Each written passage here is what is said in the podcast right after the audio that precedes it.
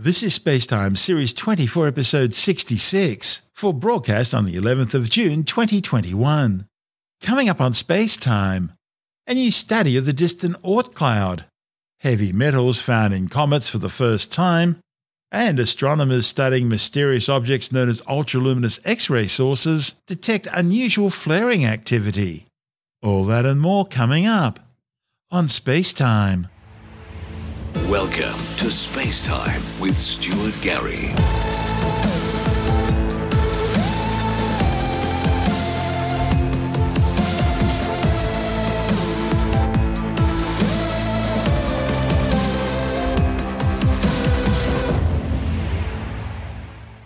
Astronomers have undertaken a new analysis of the Oort cloud, a sphere containing some 100 billion comets and chunks of icy debris in interstellar space, which are gravitationally bound to the Sun.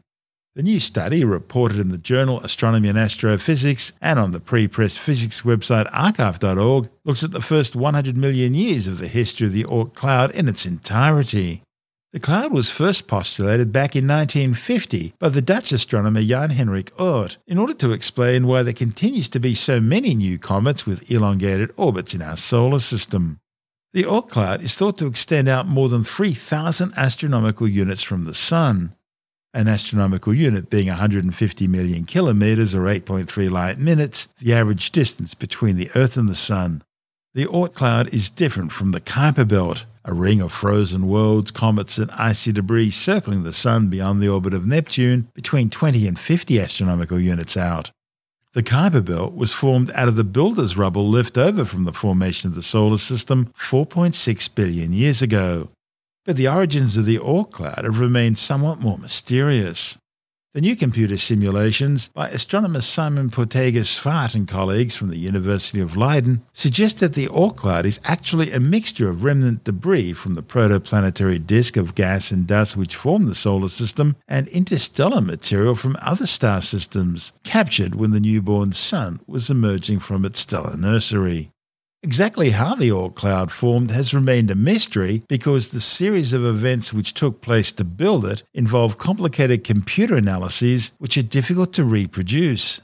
The authors say some processes lasted only a few years and took place at relatively short distances, comparable with the distance between the Earth and the Sun, while other processes lasted billions of years and took place over light years, comparable with distances between stars. Zwart says if you want to calculate the whole sequence in a computer, you'll irrevocably run aground. That's why until now, only separate events have been simulated. The Leiden University research team started from these separate events, but they were then able to connect these events with each other, using the end result of one calculation as the starting point for the next. In this way, they were able to map out the entire genesis of the Oort cloud. This is space time. Still to come, heavy metals found in comets for the first time, and astronomers studying mysterious objects known as ultraluminous X ray sources detect unusual flaring activity. All that and more still to come on Space Time.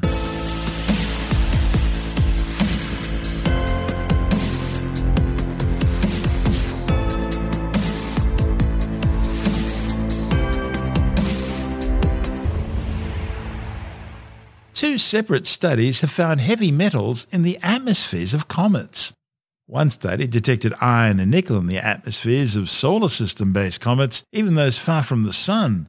Meanwhile, a separate study found nickel vapor in the atmosphere of the icy interstellar comet Borisov. Both studies are reported in the journal Nature. It's the first time heavy metals, usually associated with hot environments, has been found in the cold atmospheres of distant comets. Scientists from the University of Liège detected iron and nickel atoms in the atmosphere of some 20 comets they've been observing for the past two decades, even those far from the Sun in the cold environment of deep space.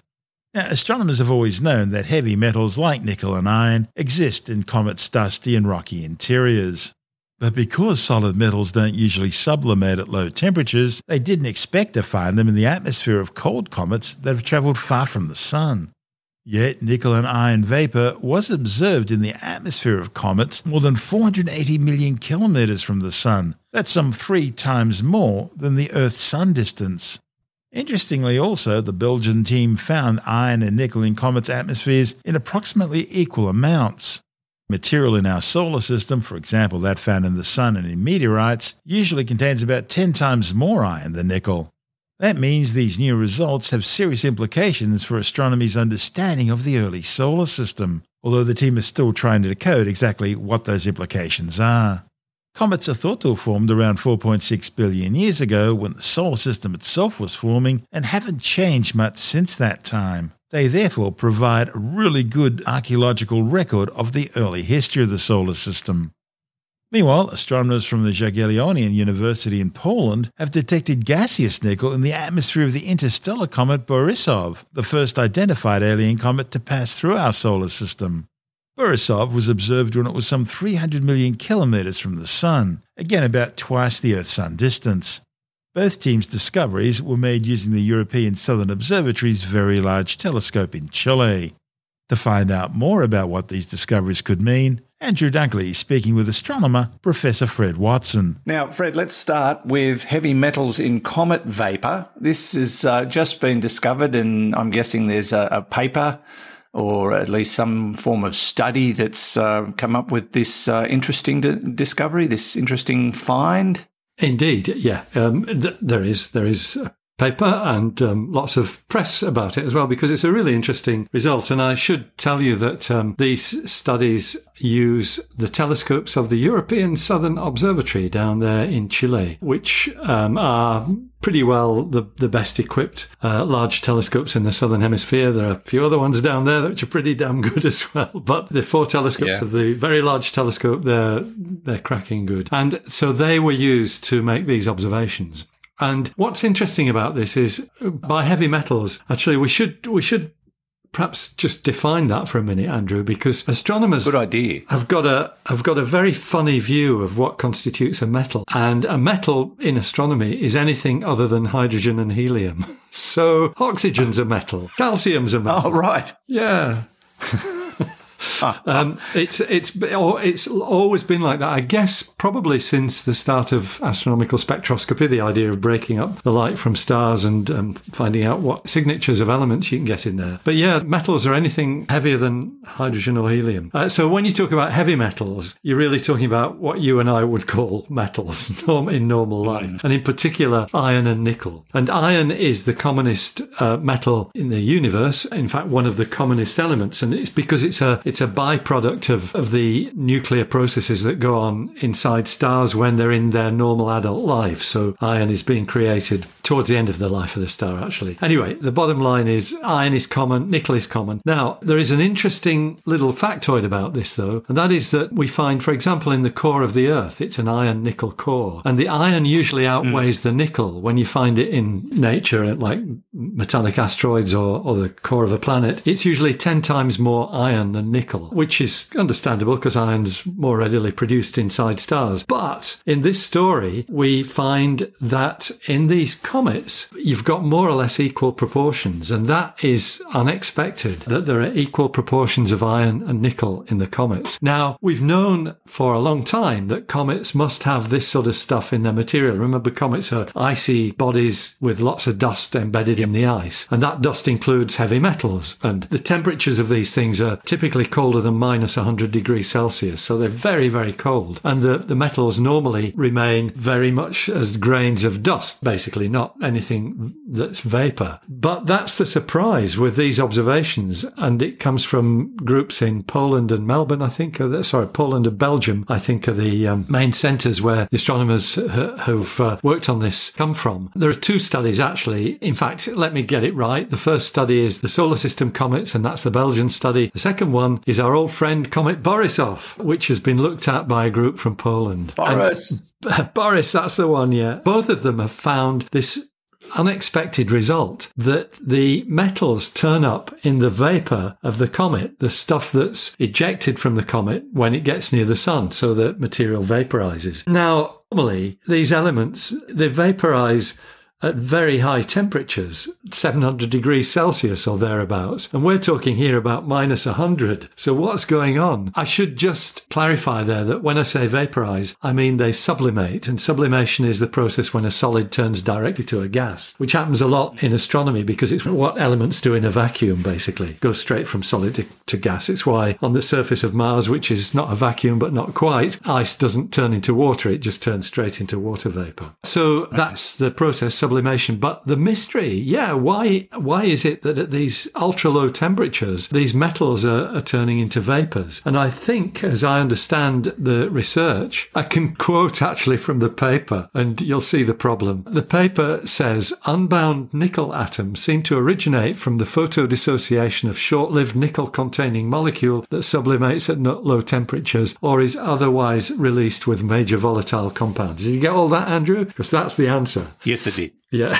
Okay. what it means is that the key word there is photodissociation. It's the radiation of the sun hitting these things, and it's a nickel containing molecule. And basically, the radiation from the sun shoots out the nickel atoms. And the same is probably true with the iron. I think that's the, the story that it's all about the sun's radiation acting directly on these atoms. If you'd asked me, Fred, if you'd asked me to guess, before you told me the answer, I would have said, I'm, I'm going to imagine it's something to do with the sun hitting the comet. Yeah, you see, that's you what I would have said. You should be an astronomer, Andrew, because you, well, you've been no mixed, mixed up with it for thinking. too long. but yeah, absolutely right. Um, I'll be a journalist. We don't have to think much. I think that's not quite true, but never mind. Sorry. it's, uh, I don't think you think at all, do you? no, no, I never said that. journalists, I think, have to think no. an awful lot. And um, a lot of them, these forensic journalists and investigative journalists, they're doing a fantastic job and covering all kinds yeah, of miscreants. It's tough work, though. Yeah, it would be. Don't make many friends. No, I bet you don't. I bet you don't. It's a good job you've got me, isn't it, really? yes. anyway, going back to that, you were right on the money. It's to do with the sun's radiation. To be honest, I would have guessed something similar, but I think I would have got it wrong. I think you got it right. I would have thought, oh, it's the subatomic particles in the solar wind that do this. And it doesn't look as though that's what it is. It's the it's actually the radiation, mm. uh, the light radiation from the sun. So there you go. Well, when I, when I say I think it's got something to do with the sun, that's a pretty broad answer. Yes. That could mean anything. so that's a journalist at work. Yeah, that's right. Make it broad. so um, I guess the nice twist in this is the Polish work that um, has looked at Comet Borisov, the first interstellar comet that we've ever observed, and found that it's got very, very similar properties to solar system comets. And in fact, some work revealed that um, it seems to be like a solar system comet in every way, except it's never been near a star. So it's a pristine sample of the of the raw material of stars and planets. Really interesting that it's an icy remnant of the gas and dust cloud that solar system, wherever it was, was formed in. And this work, yeah. you know, kind of underlines that. Yeah. I, am not surprised the Polish uh, looked at Borisov. It's a very Eastern Bloc it name. Is, it's an Eastern Bloc name. That's right. I wonder if that's why they chose to look at it. Well, just the opportunity um, presented itself, I imagine.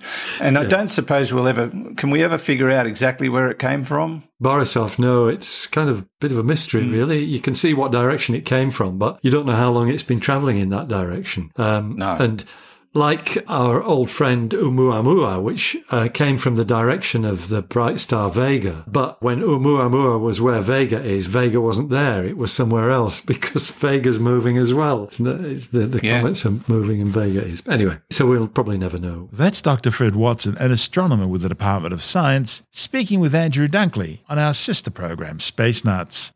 And this is Space Time. Still to come. Astronomers studying a mysterious object known as an ultraluminous X ray source have detected unusual flaring activity. And SpaceX has successfully launched a new supply mission to the International Space Station. All that and more still to come on Space Time.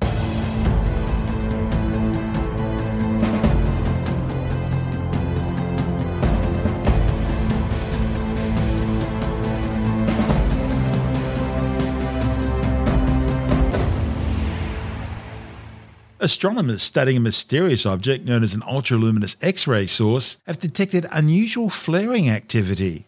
First discovered back in the 1980s by the Einstein Observatory, ultraluminous X ray sources are point sources of intense X ray energy.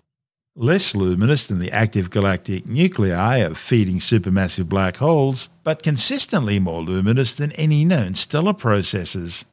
Although the Milky Way galaxy has no known ultraluminous X ray sources, most galaxies have at least one, and some have several.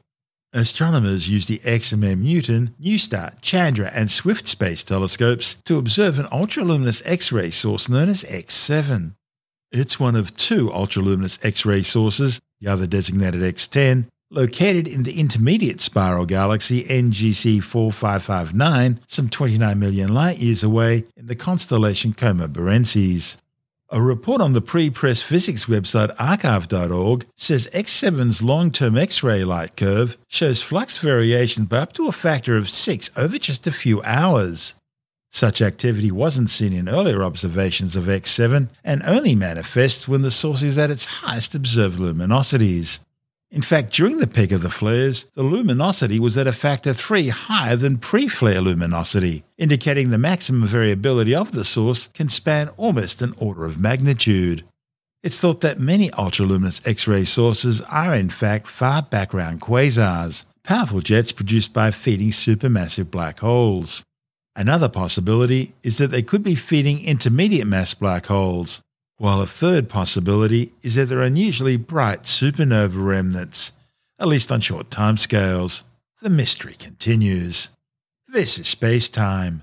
Still to come, SpaceX successfully launches a new supply mission to the International Space Station, and later in the science report, secondhand smoke exposure as a child linked to a higher risk of attention deficit hyperactivity disorder. All that and more still to come on Space Time.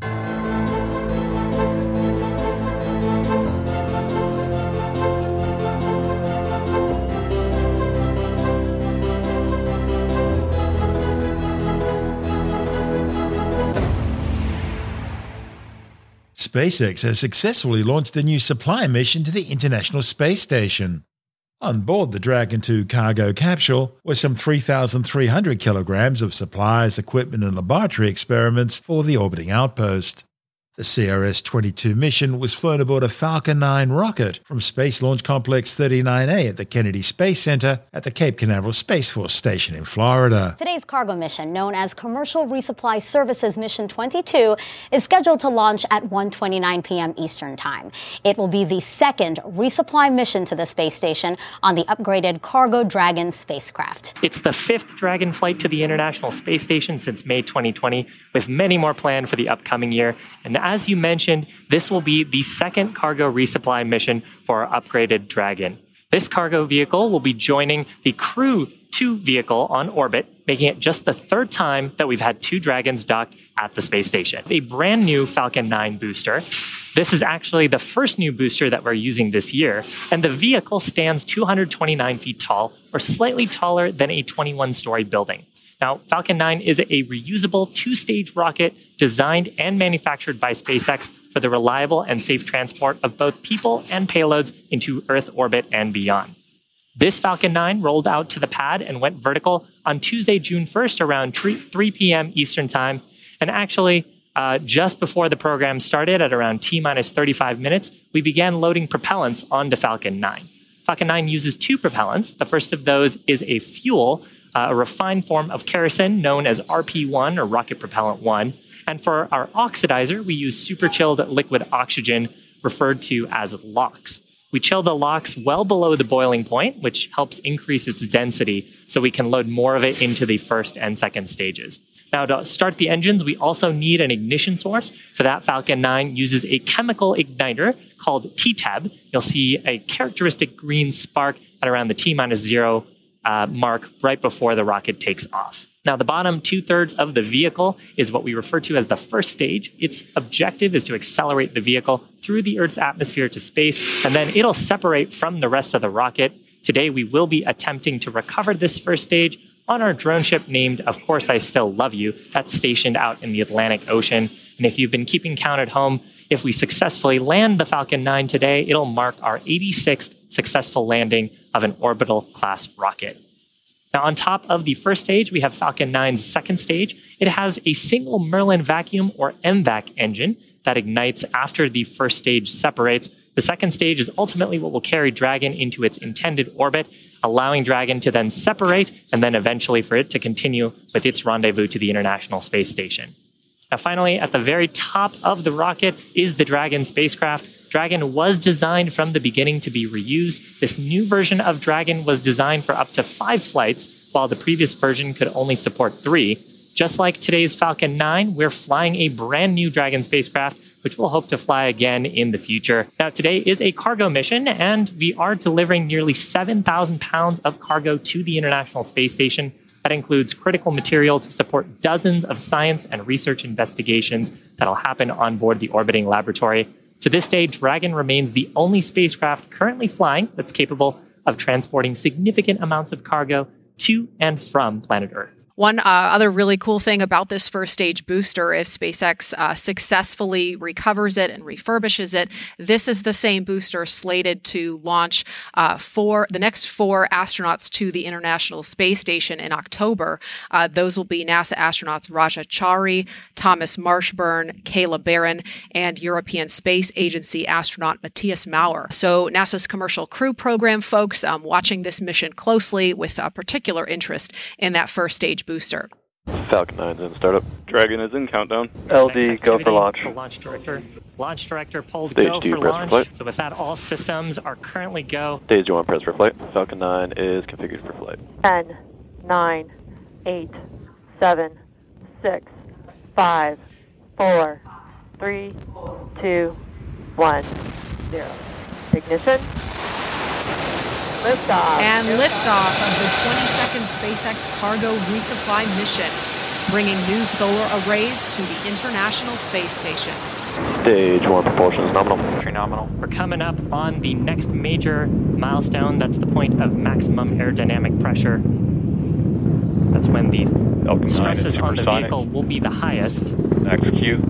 In preparation for maximum aerodynamic pressure, we throttled down those Merlin 1D engines. Now that we're through that point, we'll continue to we'll throttle back up and continue on to the next of our sequence of events. We have several happening in rapid succession. That'll be main engine cutoff, followed by a stage separation. Then we'll have a first stage flip maneuver, second engine start number one, and then a boost back burn on the first stage. Now, main engine cutoff, or MECO, that's where all nine of the Merlin 1D engines on the first stage will shut down. That's followed shortly after by stage separation, when both the first and And second stages will separate. From there, the first stage will flip to prepare itself for entry. A few seconds later, the Merlin vacuum engine on the second stage will ignite to boost the Dragon into a low Earth orbit. That's called SES 1. And then finally, on the first stage, we'll have boost back burn start to slow down the first stage in preparation for reentry. Uh, and MECO. Stage separation confirmed. And back ignition.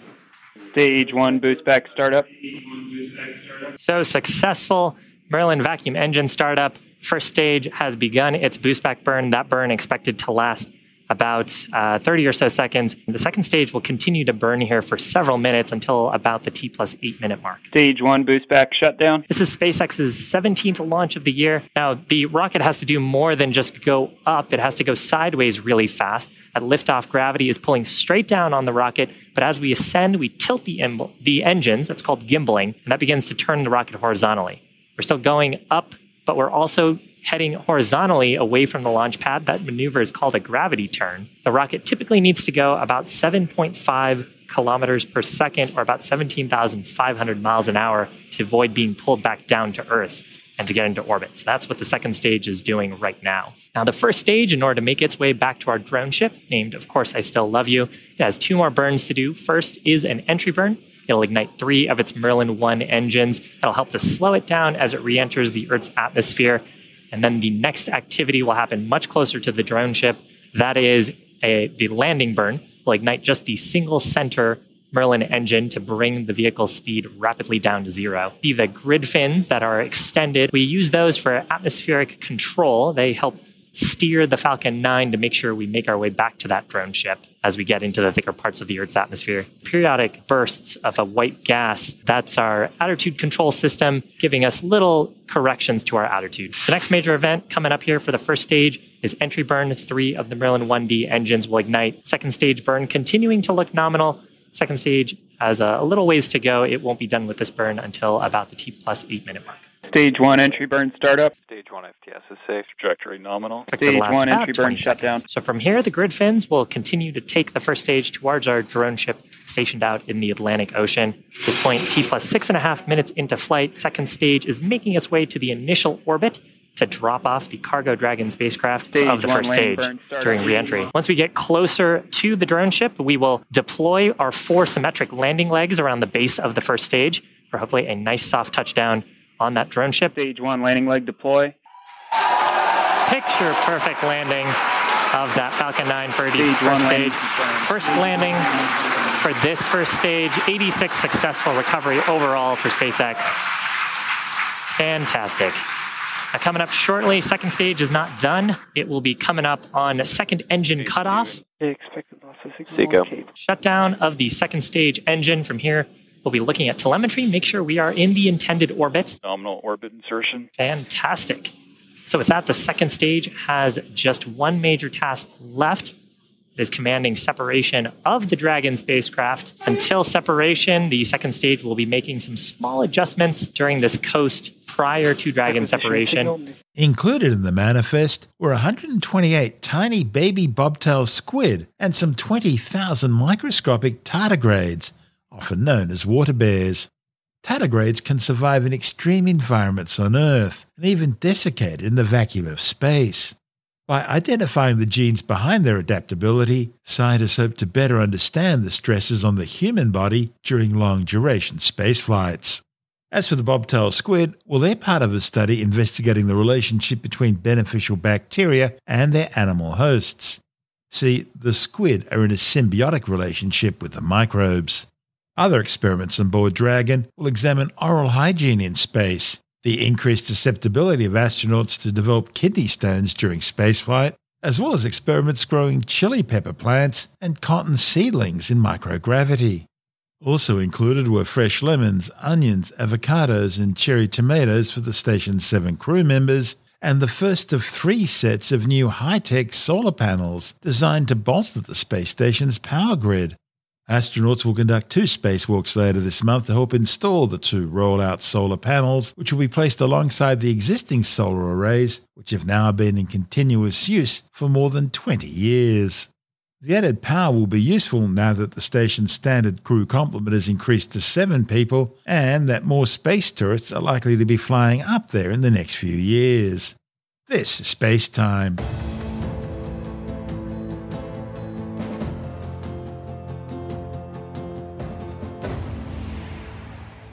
And time now to take yet another brief look at some of the other stories making news in science this week with a science report.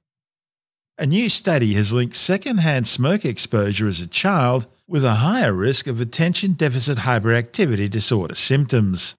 The findings, reported in the Journal of the American Medical Association, looked at the exposure to smoke of 45,562 children with ADHD. The authors found that 10% of kids regularly exposed to secondhand smoke had ADHD symptoms, compared to just over 1 in 20 children who had rarely been exposed and 1 in 30 who had never been exposed to secondhand smoke. A new study has concluded that people who get their news mostly through social media are less likely to go for the COVID 19 vaccine. A report in the journal PLOS One looked at the social media habits and opinions on the COVID 19 vaccine of 2,650 US residents. They found that two in five participants were likely to have the vaccine, just under half were somewhat hesitant, and just over one in eight were unlikely to take the vaccine. The study found that those less likely to get the vaccine use social media as their sole or primary source of news and information. While traditional news sources like local and national TV and radio and newspapers were associated with a higher willingness to be vaccinated. Meanwhile, a new survey warns that 29% of Australian adults say they're unlikely to take the COVID 19 vaccination. The research by Resolve Strategic found that 15% of adults surveyed said they were not at all likely, and 14% said they were not very likely to be vaccinated in the next few months. The World Health Organization now estimates some 8 million people have been killed by the COVID 19 coronavirus, with over 3.6 million confirmed fatalities and over 172 million people infected since the deadly disease first spread out of Wuhan, China. Scientists say what is now the world's largest iceberg could be around for several years. The massive block of ice, which is larger than the Spanish island of Majorca, has been named A76 and is some 170 kilometres long by 25 kilometres wide, covering an area of 4,320 square kilometres. The iceberg carved off West Antarctica's Ronne ice shelf on May the 13th and is now floating in the Weddell Sea.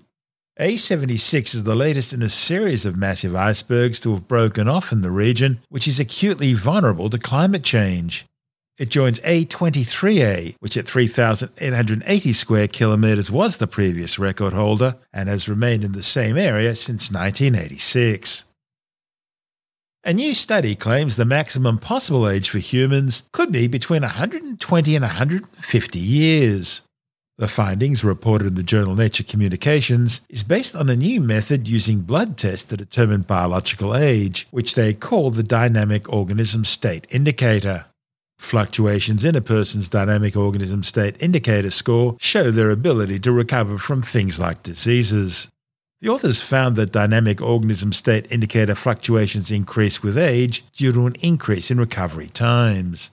Based on those calculations, the researchers suggested the maximum human lifespan tops out at around 150 years of age. The Australian Health Practitioners Regulation Agency will soon be releasing revised regulatory principles to strengthen regulatory action on dodgy medical practitioners. Tim Mendham from Australian Skeptics says it's important the agency actually do something more than simply give shonky health practitioners a slap on the wrist. Basically, this is the Australian Health Practitioner Regulation Agency, AHPRA, which looks after a uh, 15 different uh, health practitioner boards. It works with them implementing standards and accreditation schemes and things. Those boards cover everything from Chinese medicine, chiropractic, dental, medical, standard medical, nursing, occupational therapy, optometry, osteopathy, blah, blah, blah. So there's uh, 15 of these different things, and basically those different boards are supposed to monitor and accredit and uh, look after generally the practices of their members. So, you know, chiropractic board looks after chiropractors, etc.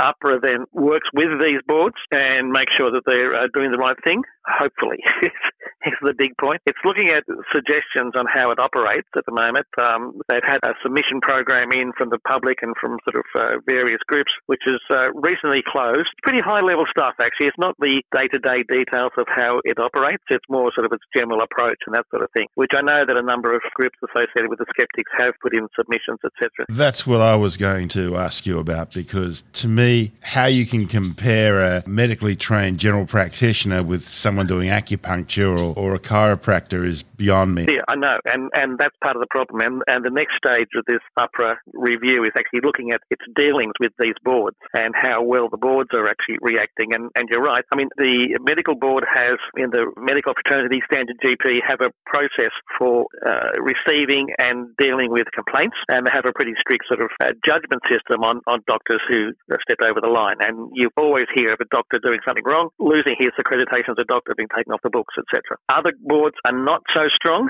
in looking after and monitoring their members. It's rare for the chiropractic board to stamp down on an individual chiropractor and say you cannot practice anymore. They might get a slap on the wrist. There was a famous case of a chiropractor who was cracking the, the, the back of an infant baby, like a few days old, and happily put that up on YouTube. And he, he got the admonition that you can no longer perform chiropractic on anyone under 12. Not to say you can't practice chiropractic, you just can't do it on on kids rather than say you're no longer a chiropractor, you're out of this business, baby, go. So that's part of the problem that various of these boards receive on a pro rata basis more complaints than others. The question is how well is AHPRA putting the, the hard word on these boards to actually implement what they're supposed to do. Some boards are, are tougher, some boards uh, seem to be pretty slack. It goes further than that too because you're putting um, the shonks on the same level as medically trained people, and they're not on the same level. You can't regulate them the same way because it's water and oil, surely. Yeah, I mean, sort of some of these boards are obviously dealing with areas of medicine, in quotes, which we would regard as sort of having a lot of problems, inherent problems. The Chinese Medicine Board and the Chiropractic Board are certainly dealing with areas that there's a lot of shonky practitioners, there's a lot of shonky practices, and a lot of very dodgy claims.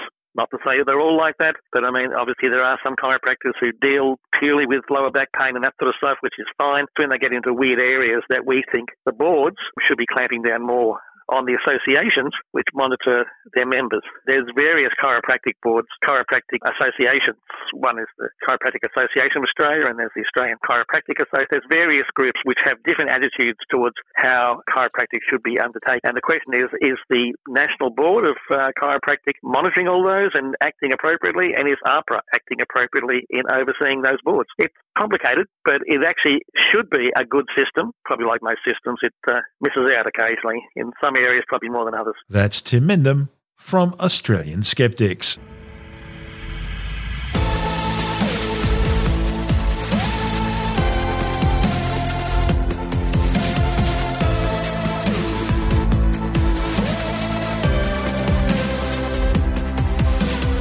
And that's the show for now. Spacetime is available every Monday, Wednesday, and Friday through Apple Podcasts, iTunes, Stitcher, Google Podcast, Pocket Casts, Spotify, Acast, Amazon Music, Bitesz.com, SoundCloud, YouTube, your favorite podcast download provider, and from spacetimewithstuartgary.com. Spacetime's also broadcast through the National Science Foundation on Science Zone Radio and on both iHeartRadio and TuneIn Radio and you can help to support our show by visiting the Spacetime store for a range of promotional merchandising goodies. Or by becoming a Spacetime patron, which gives you access to triple episode commercial free versions of the show, as well as lots of bonus audio content which doesn't go to air, access to our exclusive Facebook group, and other rewards. Just go to spacetimewithstuartgary.com for full details. And if you want more space time, please check out our blog, where you'll find all the stuff we couldn't fit in the show, as well as heaps of images, news stories, loads of videos, and things on the web I find interesting or amusing. Just go to spacetimewithstuartgary.tumblr.com. That's all one word, and that's Tumblr without the E. You can also follow us through at Stuart Gary on Twitter, at Spacetime with Stuart Gary on Instagram, through our Spacetime YouTube channel. And on Facebook, just go to facebook.com forward slash spacetime with Stuart Gary. And Spacetime is brought to you in collaboration with Australian Sky and Telescope magazine, your window on the universe. You've been listening to Spacetime with Stuart Gary. This has been another quality podcast production from Bitesz.com.